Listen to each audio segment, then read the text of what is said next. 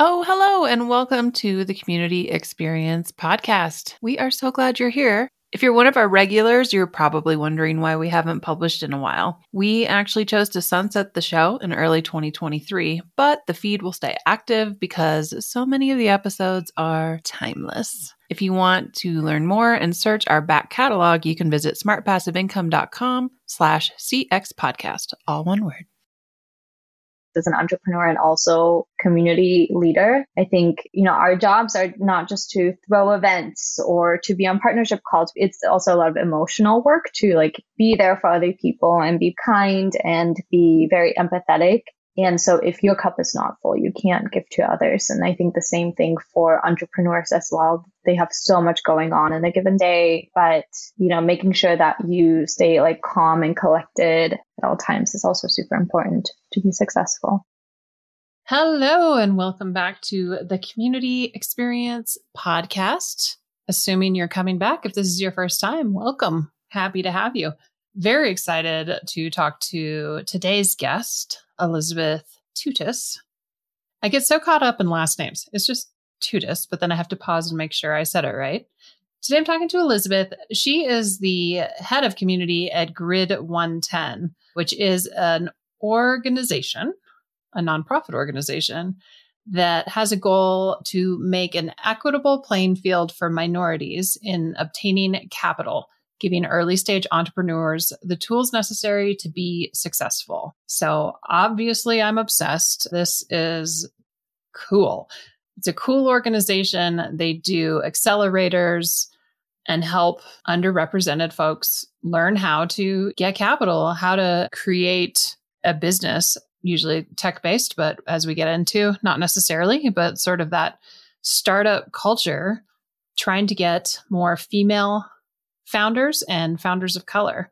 So I'm all about it. This is my jam. I love talking to Elisabeth about the org, but also just her life story. She has a fascinating story that we will get into. Um, like me, she's a kid that lived in many places and through that kind of sees the world through a different lens that I think a lot of community builders do. Um, not that you had to live in a lot of places, but I think a lot of us at some point felt like we didn't belong.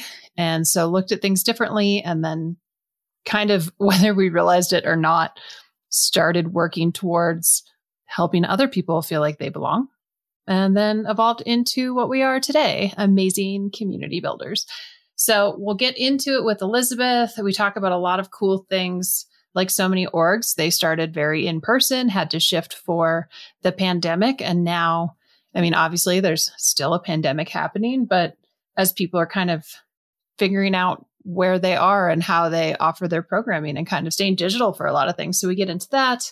We get a lot into just what you need to consider as a community leader, as well as like how to expand your events and programming in ways that make sense for who you're trying to reach. And making things more interactive and interesting, especially as, you know, we're all on Zoom. We talk about Zoom alternatives and just ways to make those digital events just more captivating, more interesting, if you will. I think we all have Zoom fatigue to a point, even though it's here to stay. I guess it's just meeting fatigue now, maybe.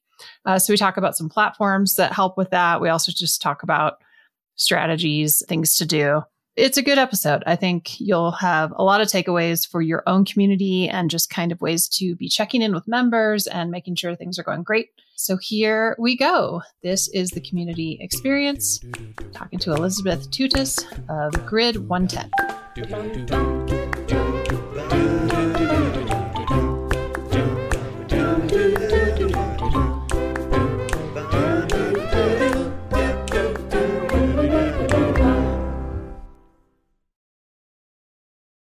Okay, welcome everybody. We are here and we're golden. I'm so excited because I get to talk to Elisabeth Tuttass today, who is the managing director of Girls in Tech LA. She's on the steering committee for All AllRaise, which is a amazing organization to help female founders and female investors, and I can't wait to talk about it. And she's the head of community for Grid 110. So, in all the places, I'm so excited. Welcome to the show, Elisabeth. Thank you for having me. Of course. Of course. You have such a interesting story and history how you got into all of this. I think something that really stands out to me is that you grew up in Germany and then moved to the US as a teenager and not only do you speak English, as we know, and German, you speak Korean. So you're just like, you have the superpower I want, which is actually being able to learn other languages. but tell me more about like, what was it like just growing up in Germany and then moving here and to the States, uh, you know, as a teenager? I'm sure that was kind of an interesting cultural change. Yeah, I'm, I think what they call a third culture kid. So I grew up in Germany and went to a German school and spoke German and I'm half German, but I'm also half Korean. So at home, I would eat Korean and go to Korean church and learn Korean. So from a very early age on, I was exposed to different cultures. And I also didn't quite but I didn't quite feel like I fit in anywhere because I wasn't ever Asian enough or I wasn't really German enough with my, you know, lederhosen and my, my beer.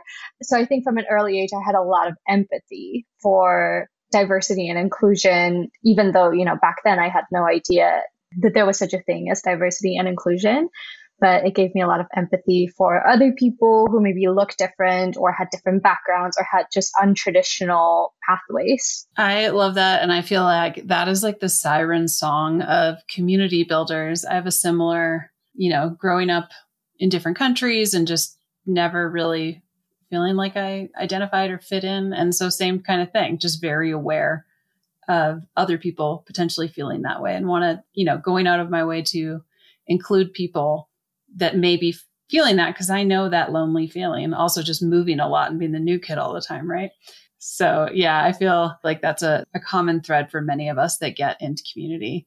So, tell me more about how you did get into community. Obviously, we'll flash forward from moving to the US at 16, but where did community kind of find you in your life? Where did community find me?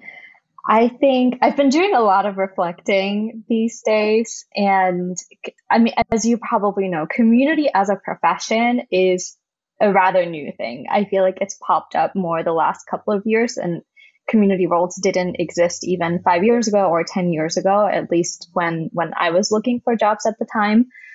But in hindsight, I feel like everything that I've done and every role that I've pursued, both professionally and personally, has had a hint of community.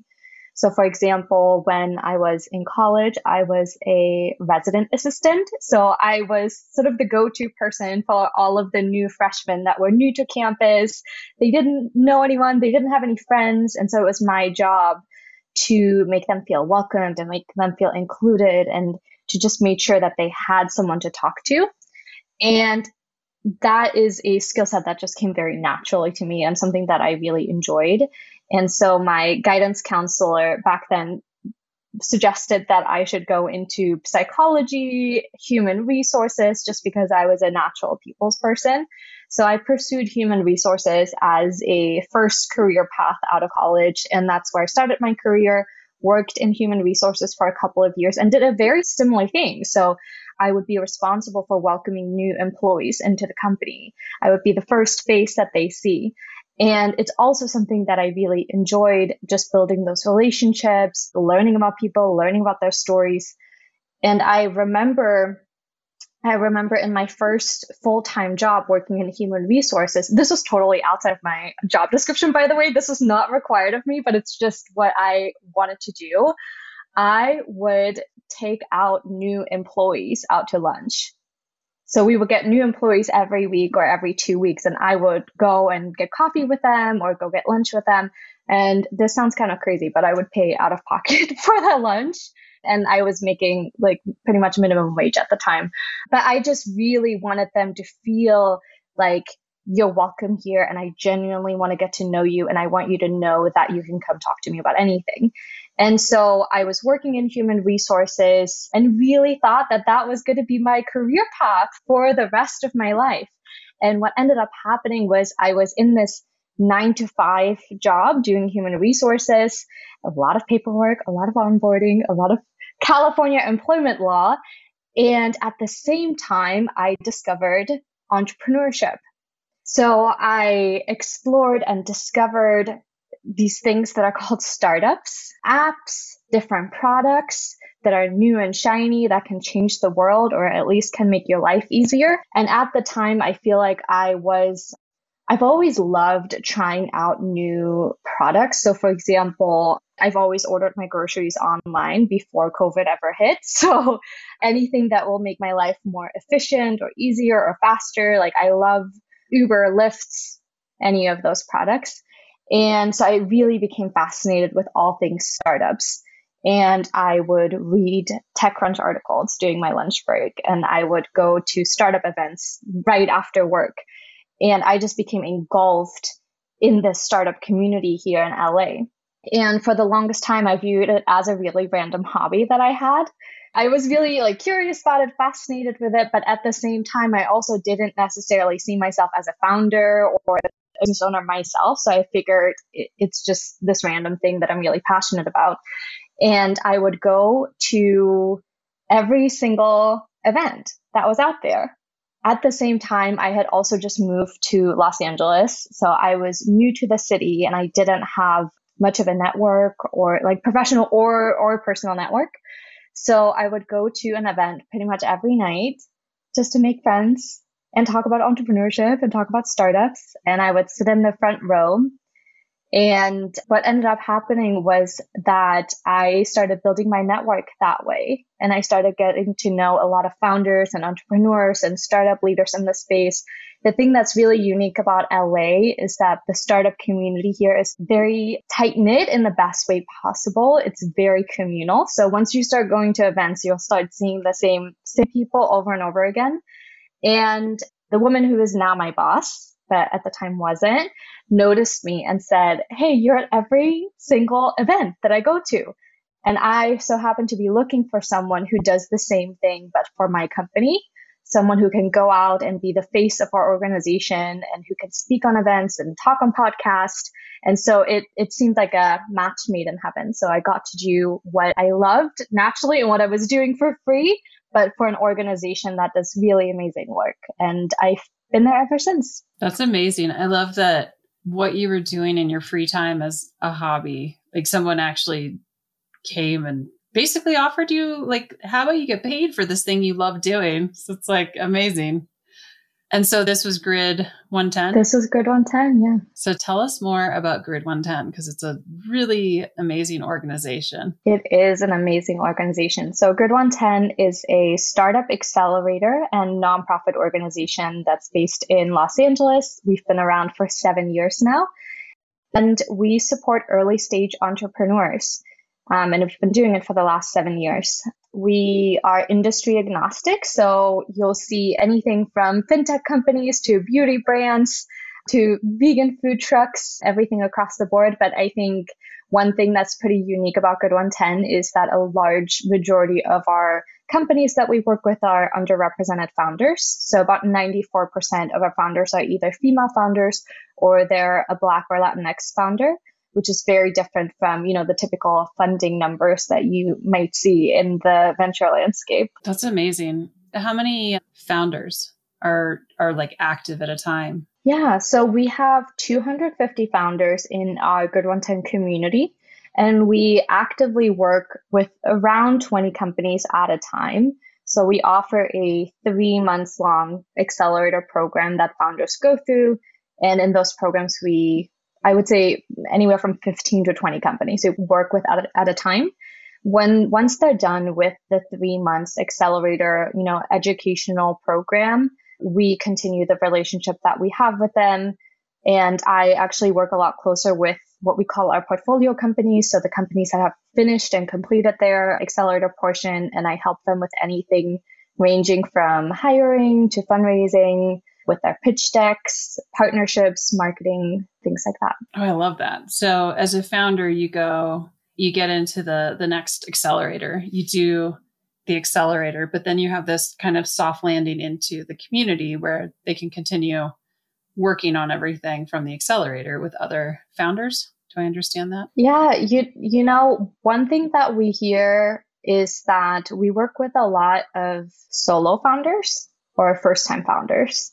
And entrepreneurship can be incredibly lonely when you're going through it by yourself or nobody in your family or nobody in your friend circle like is an entrepreneur and knows what you're talking about and knows the challenges. So what we hear a lot is just founders being so excited and grateful to find a community with other people who understand their struggles even though they might be in a completely different industry there is this common you know understanding of of what it's like to be an entrepreneur. Yeah i love that so much. I mean obviously we do you know we support mostly solopreneurs or like very small company you know with the founders running the company. It warms my heart because it is. It's it's hard and it's a lot and so to have that support is just it's the difference between success and failure frankly i think for a lot of people because you have people who get it that you can talk to safely and just say like you can be vulnerable right? You can be like look i you know i did this pitch it went horrible i feel horrible and you have a group of people who understand that understand the stakes and are there to like well let's look at like what happened let's look at your deck let's figure it out together right and that's without that, if you just walked home, you know, like the sad Charlie Brown music and went home and like, you know, ate cake and binge Netflix, you might be like, I'm not cut out for this, you know, without that support. So I love that. I have so many questions. So I'm curious because you mentioned you're industry agnostic. Do you find any issues or like uh, challenges with that or any blocks? If there's, you know, maybe someone joins and there aren't many other people in that industry where they don't feel as a part of the accelerator community or the, the community afterwards? Do you find that at all? We haven't run into that, thankfully. But what I would say is, and, and going back to, you know, how LA is just very, very unique in terms of the startup community if we ever do run into a situation where we feel like we might not be the right person or we might not be the right resource for the founder, we refer a ton of founders to other organizations or other funds that maybe specialize in, you know, like an aerospace startup or a green tech accelerator. If it's super, super niche, we, we love sending referrals to people or or sending them other resources. I really like that. Yeah, because it can be hard. And and I ask because we are also industry agnostic. And that is something, you know, sometimes someone has a business that's so niche and our what we offer and support is too general and kind of same thing. If we can't provide what you need, we want you to invest your time and money in a community that can. Exactly. Yeah. So tell me more because I love that your focus is underrepresented founders. Do you have as a company like a strategy or you just I know that like as you were saying the tech scene in LA it's kind of the, like everyone knows each other after a point and whatnot, but do you have any sort of way you go about trying to find the right type of founder to apply to your programming? So, despite the numbers, we're not a, di- diversity fund or we don't advertise ourselves as a diversity organization.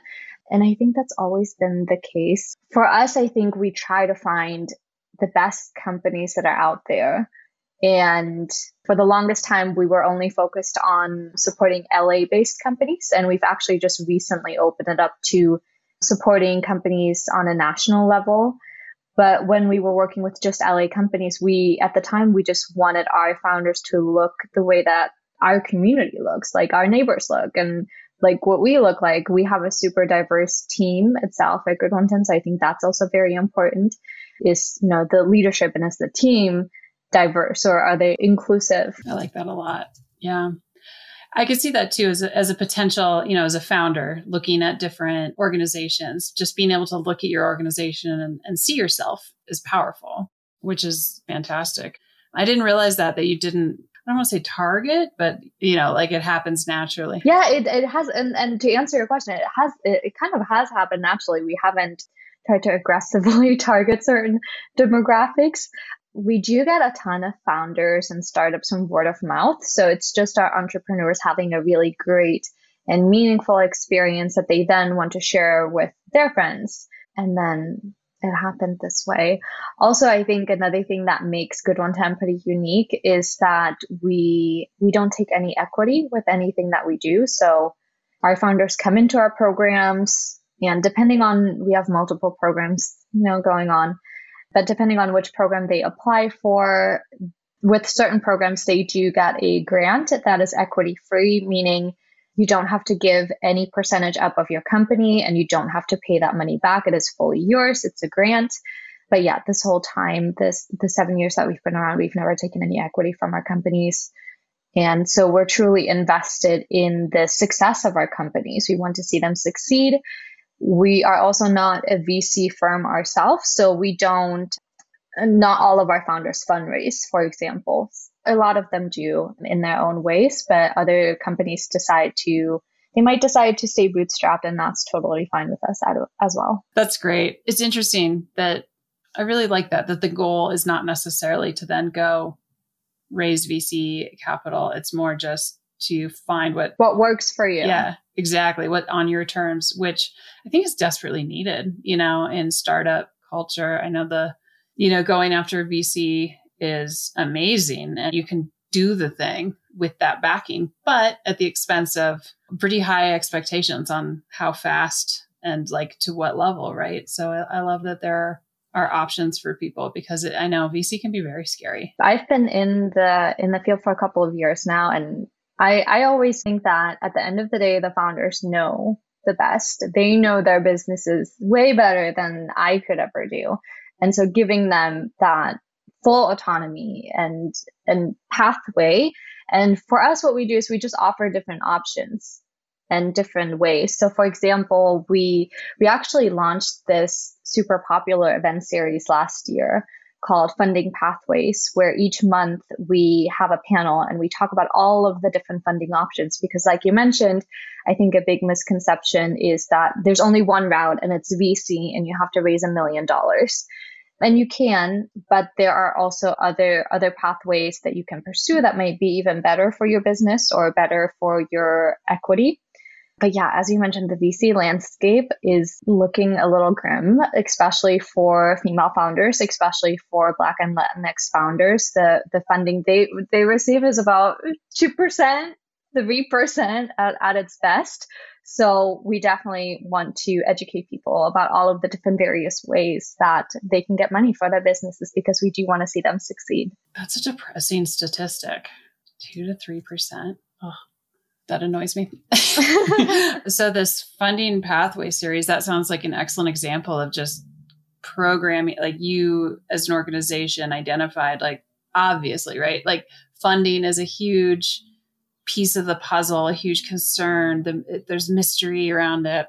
So to create a series about that to give people options is that was that series something that was open up to the public or was that specific to your your community how did you go about that? Funny that you asked that because it used to be a private series that was just open to our community. I think one day our team just had the thought of what if we just opened it up to the public? Because we're all about you know creating access and making things accessible to all founders so it kind of makes sense that we we should just make this type of education accessible.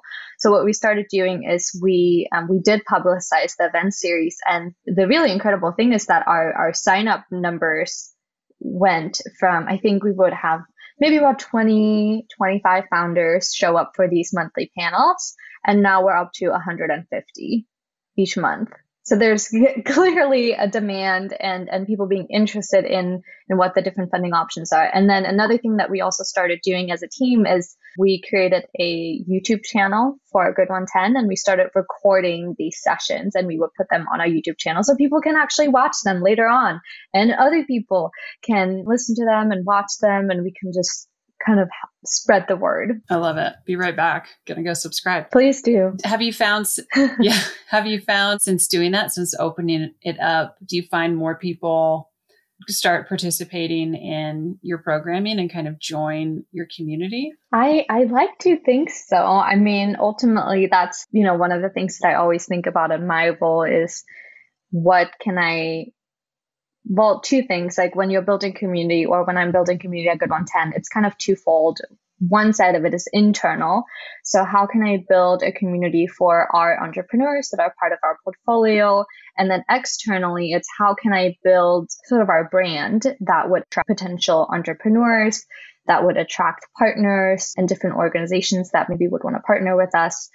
So it's an interesting way to think about building community for two different demographics. It's tricky. There's something to be said about providing a lot of value to people like like you said picking this series and you know starting it in the community and then opening it up that i think that shows other other people who may be familiar or not just what you're about and, and exactly providing that value for free says a lot about you i will another tip that i have for maybe other other community leaders community builders is to incorporate a lot of feedback loops in what you're doing. Ooh, tell me more. Yeah, so after each event, we send out a like one question feedback survey that's pretty much like what did you think of the event and people can answer that question open-endedly, but we read through it all. We read through every single feedback that we receive, but it's super important for us to just check in with our community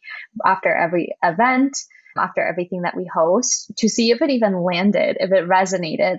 That actually is what made the, you know, funding pathway series so successful because we would get these like small or minor suggestions or edits or things that maybe we could change. And so I think it's super important to have those regular feedback loops to check in. I feel like I get a lot of credit for some of the events that I throw or initiatives that I come up with. But honestly, the best ones are not even my idea. Like the best ones came directly from the community because it's something that they asked for or something that they wanted. And we just created space for them to, you know, bring up those ideas. Yes. That's, I'm always I'm super repetitive and annoying with like ask your community what they want, right? Mm-hmm. They'll tell you. Oh yeah, they will tell you, and like providing the, the a way to do that easily is so so important. What's kind of the general in your community? Do people just you know make and, and I don't know like what platform you're on or what however it works, but are, are people like emailing you, DMing you, or they're like posts that start where people start saying like ideas about what they want for events or just feedback in general? Do you have a, a, formal process? Yeah. So you you might already be familiar with this platform, but we love using Luma for all of our events. Oh, I'm not. Yeah, you should definitely check it out. I, I think I have been on a Luma. Yeah, it's hard to remember all of them. yeah, so Luma, it's pretty great. It's like a modern version of Eventbrite and they will automatically send out event feedback forms after your event. So you don't manually need to send out any any emails. And i feel like i'm a walking advertisement for luma because they have been just incredible with setting up events and collecting data on your attendees and on your entrepreneurs. It's been super fun. Yeah but that that would probably be my biggest tip. Is just ask your community what they want and listen to it.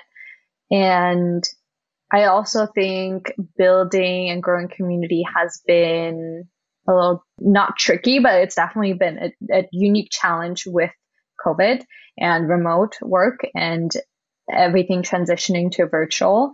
Grid 110 used to be fully in person. So we would have our accelerator sessions in person and see everyone and build relationships and grab dinner with everyone. And then in 2020, we transitioned to being fully remote.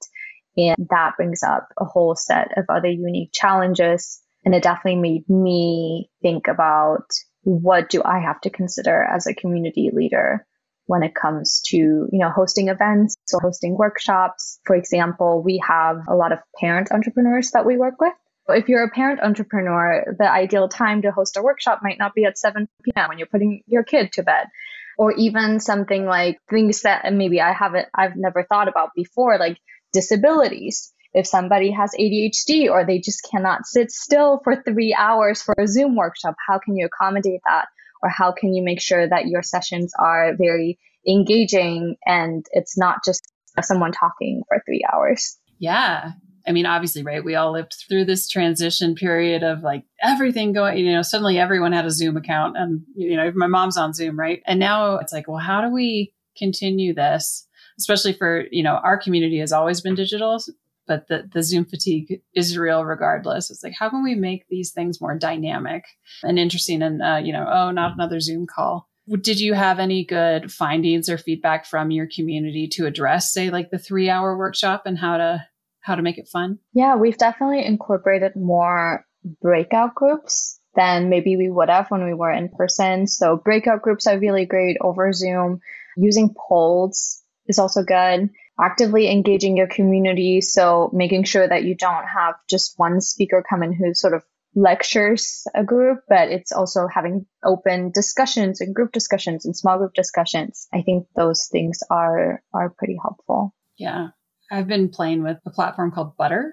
Are you familiar with Butter? No, but that sounds intriguing. I know, right? I mean, who doesn't love Butter? It's a platform that's intentionally made to have dynamic workshops and events. There's um it's it's intentionally very fun. Like you can have you can add in different segments to your agenda that they have built into the platform. So you can add a dance party, like a one minute dance party. Oh, I love that. Yeah. And everybody who's participating on screen, it, the, it actually is set up. So it'll show someone, it'll randomly show different people as the main, and then you're supposed to like copy whatever they do. Right. So I'm doing like the Vogue and maybe everyone would fall and then it would switch to you. And now it's your turn to, you know, do whatever dance move kind of thing. And just like, there's just, it, it's a good balance of like silly, but like fun, silly and getting things done and just making it fun. Yeah. They have a free tier. Check it out. I'll have to check it out. We're going to use that for our community's two year anniversary party. So we'll see. I'll let you know. It could either be a total disaster because people are like, wait, I don't, you know, my camera doesn't have the right permissions, or it'll be so much fun that we use it for everything. Who knows? I'm curious now that, I mean, COVID is still happening. There's still a pandemic. Uh, all of us kind of have our own how much we accept that there's still a pandemic. But all that aside, uh, especially you know in the summer when you can do things. Well, I guess it's LA. You can do things outside all year round. I forget. but have, are you, as an organization, kind of steering back to in-person events and maybe in-person workshops, or you kind of just you mentioned that you, you're not LA specific anymore for some programming. Does that hinder like potentially doing some LA specific things or where are you with that, I guess? Yeah, so our team is fully remote as of 2 years ago and all of our programming is is fully remote at this point, all of our workshops, all of our accelerator sessions. But we know that people want to get together and they miss that in-person inter- interaction we threw a gathering this past weekend actually for our for our founders in LA, but that was like the first event that we've done since the pandemic. So I think we're trying to be safe and trying to take it slow. But yeah, most of it has been fully virtual. How was how was seeing people in person? It like, oh, a lot of people are are not the height that you think they'd be. oh, that's my favorite part about meeting people in person. It's like, who's taller? Yeah. Our team's fully remote. And I mean, I'd worked here at least, I think, a year before I met people in person as like a, you know, at a, at like a summit that we got together.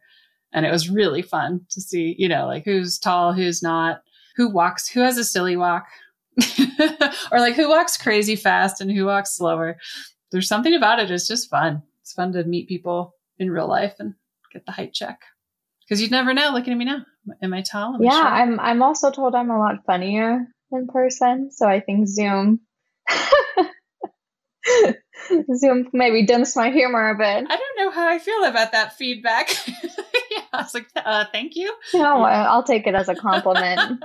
That's funny. Yeah, it's got to be, you know, transitioning as a team from in person to remote how it, I assume most of your staff, at least that was there when the pandemic hit, you're you're all still in like the LA area, or maybe some people opted to take advantage of moving somewhere different. But how how has the transition been? I guess, and I realize it's been two years, but have you found that you're all able to keep that sense of you know work community, that dynamic over over the interwebs? We've we've doubled our team. Oh, wow. Since the pandemic. And so we had a lot of new team members who joined us during the pandemic.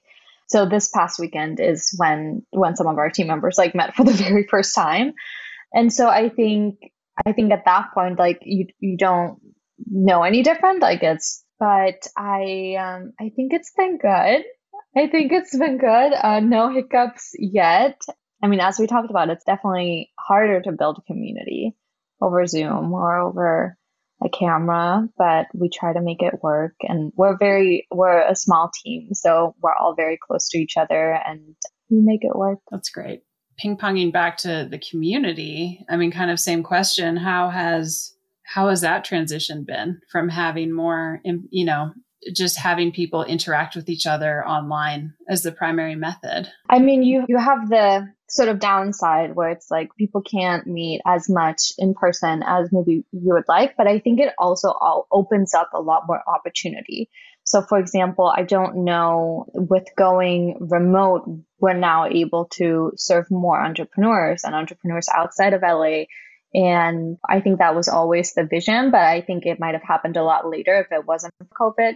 So I think it's also about looking at the plus sides um, and looking at the upside of, okay, this might not be ideal right now, but it also comes with its own benefits of being able to actually serve more entrepreneurs across the board. And in terms of how our founders engage, we, we have our sessions, we have our accelerator sessions that our founders attend. But then another popular thing is our Slack channel. So we have a super engaged and active Slack channel that all of our founders have access to. And every day we post anything from pitch competitions, grant opportunities, or any events that are going on. And they're super active on there and they really take advantage. So I feel like they were already pretty pretty active digitally before before COVID hit. That's nice. Mm-hmm. Are you finding there's any kind of slump this summer, especially now that people are traveling again? I haven't noticed a slump per se. I feel like as an entrepreneur, your job is 24 7. You don't really get a break or, or, or, holidays. But what I have seen though is VC firms definitely do have kind of their downtimes or their holidays when they're less active or they, they might not make active investments in companies. But for us, um, since we don't financially invest in companies, we see kind of the same level of engagement throughout the year. That's nice. I wish I could say the same, but people are on vacation. they need a rest. But I feel like that's also a good topic of taking care of yourself and resting. Much needed. Yeah. I imagine with, you know, the the type of, you know, founders in your community and in your programs, that's probably challenging for them. Like maybe they're kind of a they're a unique group because they have a lot riding on what they're doing. So do you ever force people on a break? I don't ever force them to do anything, but I I do gently gently nudge them or, or we do definitely have those conversations about where they're at and where their head is at and to maybe take a break once in a while or to really practice self-care as an entrepreneur. I think it goes both ways as an entrepreneur and also community leader I think our, our jobs are not just to throw events or to be on partnership calls. We have to, it's also a lot of emotional work to like be there for other people and be present and be kind and be very empathetic. And so if you're not, if your cup is not full, you can't give to others. And I think the same thing for entrepreneurs as well. They have so much going on in a given day that I think practicing self care is super important. And I think there's a sense of urgency with founders where it's like, especially when they're solo founders or first time founders, where they feel like they have to do all of these, you know, million and one things on a given day, but, you know, making sure that you stay like calm and collected at all times is also super important to be successful. I'm so curious, you know, without getting into details, but just in general in your community, like what are kind of the signals you see whether it's member activity, behavior that makes you want to reach out to someone and check in and make sure they're taking care of themselves. Like for for all the community builders listening, what tips do you have for like kind of identifying that so that you can reach out because I know a lot of a lot of people struggle with that and just how to how to approach that those sorts of conversations, you know, kindly like you said, but also just make sure people know that we, you know, we see them and want to make sure they're taking care of themselves. Yeah, I think when you get to a point when someone, or in, you know, in my case, a founder is coming to you and saying that they're going through a hard time, or you can clearly tell that they're going through a hard time, it's probably a little too late. Like they've probably already crossed that line of burnout and and overload. So there are a couple of ways. Number one, you can be proactive about it. So one of the reasons why I love Luma so so much is because you can pull a lot of data um, and information on your attendees. So for example, something that I'll do is I will go through our attendee data, um, particularly our founders, so our portfolio founders, and I can sort it by who's sort of the most active and least active in terms of event attendance. Now, this doesn't work all the time. Just because a founder might not attend an event doesn't mean that they're not fully engaged in the community, but it, it, can definitely help. So something that I'll do is I'll take a look at sort of the founders that maybe they've attended an event, but it's been six months or it's been a long time. And I'll just send them a message and check in on them. I think um, I saw a recent article that said, you know, just reaching out and letting someone know that you're thinking of them, like means a lot to people than than we think. So I'll do that.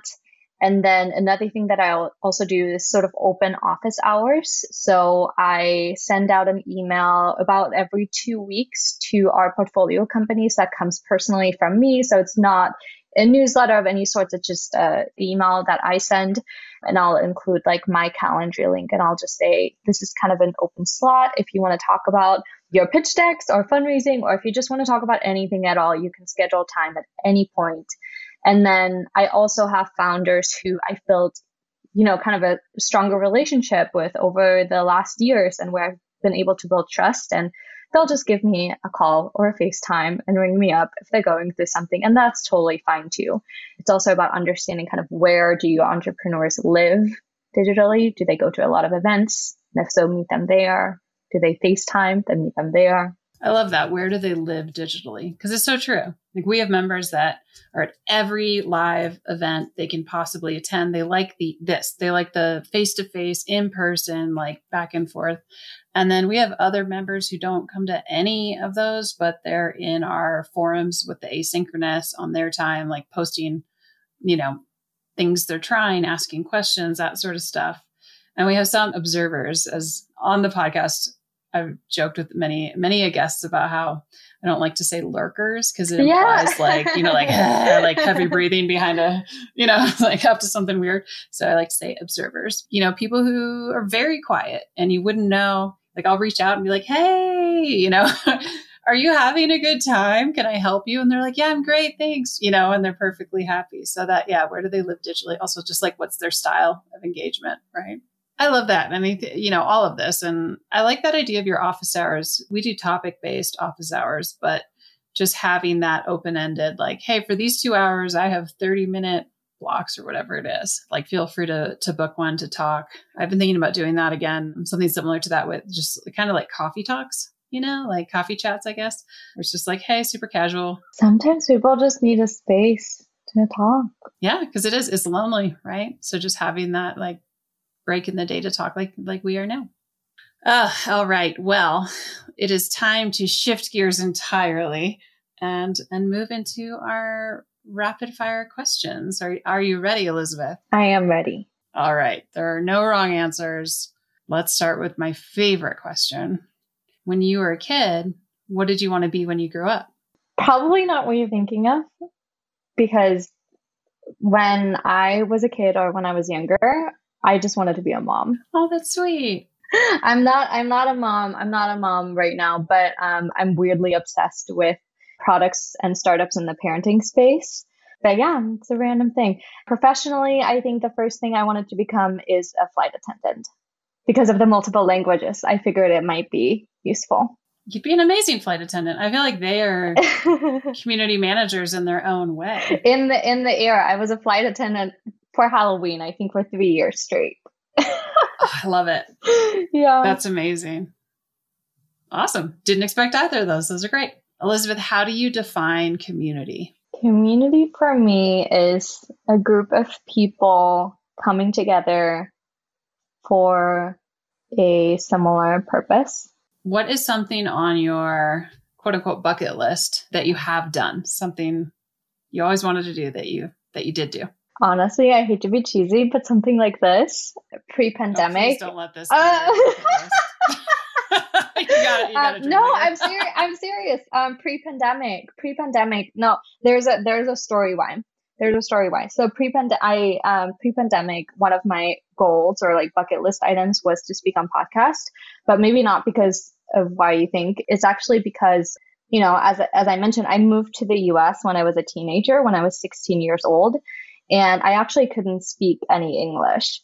So I moved to the US without speaking English and I had a really, really bad like European accent.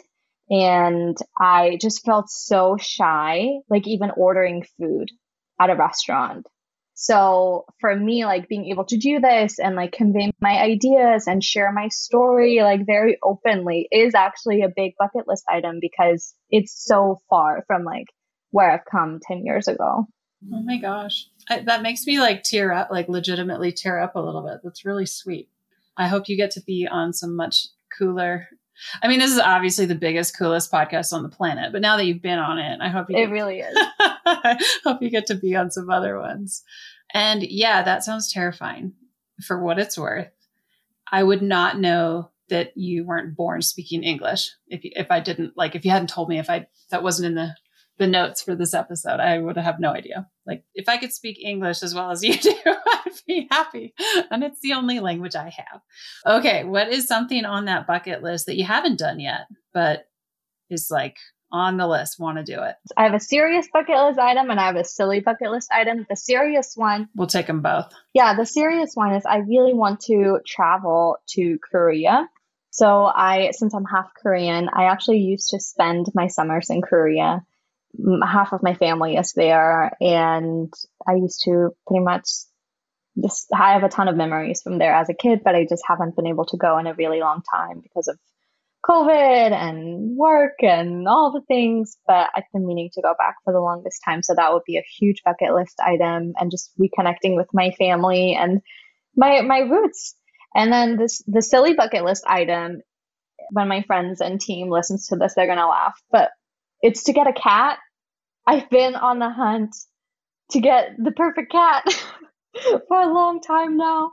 So if I'm not, you know, hosting a startup event or going to startup events or talking to founders about their pitch decks, you will probably see me at some sort of cat rescue place trying to find like my perfect match. Oh my gosh, what's your perfect cat? Like what what's on the list? I mean, I'm I'm pretty open, but I'm looking for a tuxedo, a tuxedo cat maybe a little tuxedo kitten.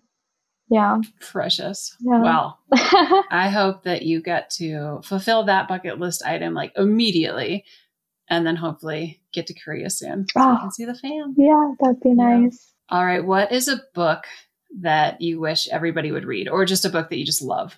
A book that I read recently that kind of blew my mind and I feel like I should have read much sooner is The Untethered Soul. I feel like that's like a such a good one yeah, I think that's maybe one of the best books I've read in a while, The Untethered Soul. I haven't read this. I'm looking it up. It sounds. I really loved it. Ooh, this is right up my alley. Awesome. Yeah, added to the list. This is the problem with this question is my like Goodreads, you know, like to read list just, just keeps growing. Just keeps growing. I need a I need um the ability to like download books into my brain. Fortunately, audiobooks exist. That that helps. Audiobook and then like reading an actual book at this like I, I try to always have two going. One one audio one real and it's a it's a lot.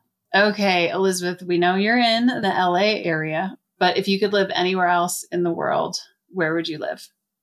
And there's no restrictions. This isn't a this doesn't have to be based in logic. No yeah. geographical restrictions. Probably korea to be honest i think that's why i want to want to travel there or travel back there it, it, feels like a second home and I do have family there. So which part of Korea would, would you go to? My family's based pretty close to Seoul.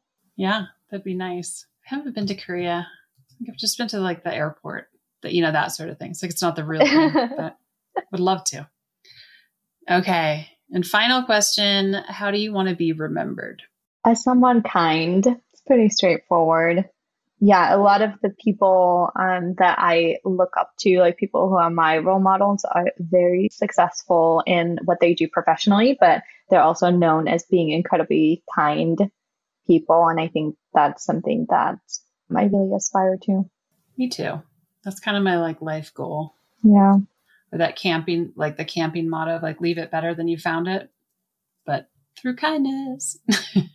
uh, well, Elisabeth, it's been fantastic. Thank you for putting up with the ghosts in my house, slamming doors, probably a teenager and or the wind, and me stumbling over basic words. Before we end, where can everybody learn more about you online? Where can they find you? More about your work? What are your handles? All that. Yeah, if you want to learn more about Grid One, you can check out our website, which is grid110.org. You can find us on all of our socials with the same handle. We're on Twitter, Instagram, and LinkedIn. And I would also suggest people sign up for our newsletter that my team puts together with a lot of love and care each month. And then myself, feel free to connect with me on LinkedIn, which is just Elisabeth Tuttass, my full name. And then I'm also on Twitter, and my username is MS Tuttass, which is like Miss Tuttass. Yeah. Mm-hmm. That's T U T T A S? Yeah, double T, double S. Ah, S S. Perfect. Well, thank you so much for being here today, Elisabeth. This has been fantastic. Well, thank you for having me. Let us know as soon as you get that cat. Oh, thank you. I will. All right, and that's the interview with Elisabeth. I hope you enjoyed listening as much as I enjoyed getting to know her. Fantastic human, right? There were so many amazing things we talked about, but the things I really want to focus in on are just some of the some of the things we talked about as far as making events more interesting, more interactive and getting that feedback loop from people. So, specifically building in time for discussion and putting people in more breakout rooms if it's a big group. It's so hard to have a conversation when there's a bunch of people on the Zoom screen, right? I mean, some people will speak up, but it's not, it's just not the same as being in person, is it? And even in person, sometimes you're in kind of a big group and you just choose not to talk because other people are talking. The the conversation goes somewhere else before you had a chance to add your nuance to it. So more frequent opportunities to break out into smaller groups and opportunities to interact, talk, discuss. I think it's kind of like a no-brainer, but it's also I think a good reminder to all of us like how can I can I sprinkle that in a little more even into kind of bigger more introductory events. I think it's great to get people in a smaller room together and and give them the options if like hey if you're not into it you can stay in the bigger room with me and we can just talk as a as a big group and you can be more anonymous. That's just me though. I, I think there's sometimes I'm not in the mood to go in a breakout room. And so I will bail on the call. You know, obviously it's not me running it or work related, just because I don't have the energy. So giving people the option to not even increasingly it's something I'm more mindful of anyways. Just that whole idea of what do you have to consider as a community leader? Even just the scheduling of like, hey, this time of day for the type of people who are a part of my community or a part of my greater circle is it convenient? As elisabeth mentioned as an example like parents during that like crabby bedtime time block of like 7 to 9 if you have small children like that's really hard to make work.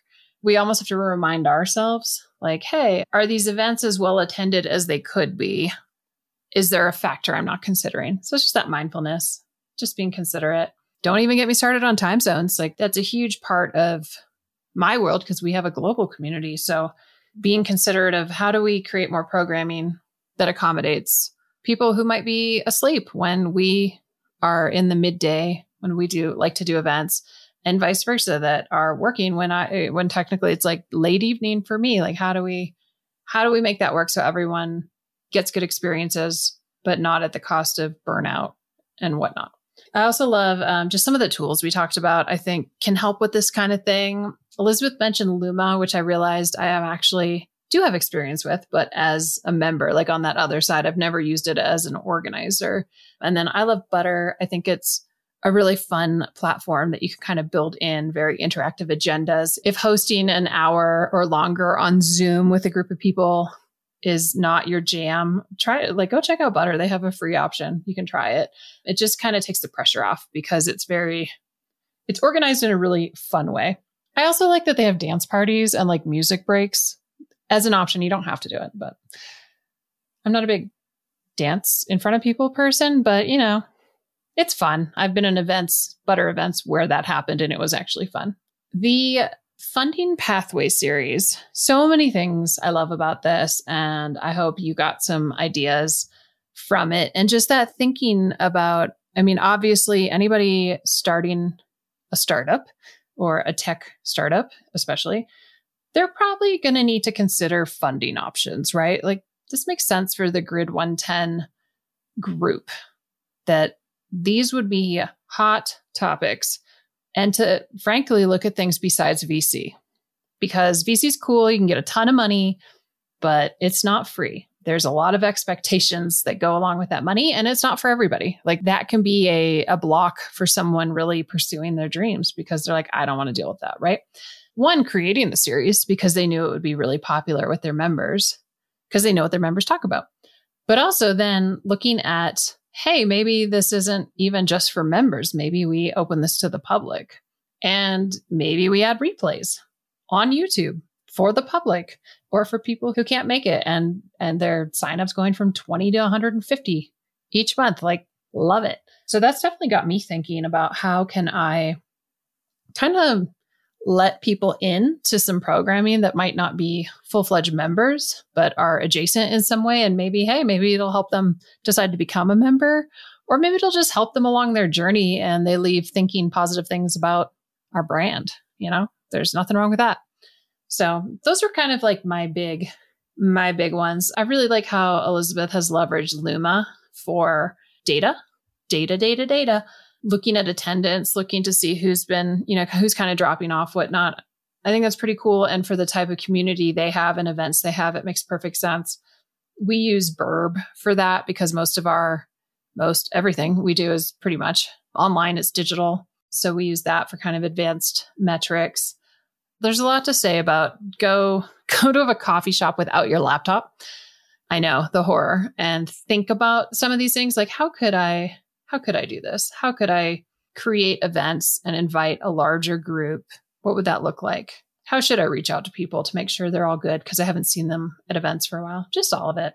Anyways, I will stop rambling on. I would love to hear what you thought. Hit me up on Twitter. I'm at Jillian Benbow on Twitter. There's also, of course, at Team SPI. Would love some feedback. I've been having a little fun. I go like very hot and cold on Twitter, but lately I've been super hot and talking to so many community builders and just having a blast. So hopefully there will be an episode or two soon as a result of those conversations. So hop in the hot conversations. I don't even know what I'm saying anymore. Come come hang out on Twitter. It's fun. Until then, I hope you have a wonderful week. May the odds be ever in your favor and I'll see you next week. See you next Tuesday. Learn more about Grid 110 at grid110.org on Twitter and Instagram and LinkedIn and all the places. It's Grid 110 at Grid 110. Definitely go sign up for their newsletter. You know I did. And then if you want to connect with Elisabeth specifically, she is on Twitter at Miss Tuttass, M S T U T T A S S. Your lead host for the community experience is me, Jillian Benbow. Our executive producer is Matt Gartland. Our senior producer is David Grabowski, and our editor is Paul Gregoris. Sound editing by Duncan Brown. Theme music by David Grabowski. See you next Tuesday.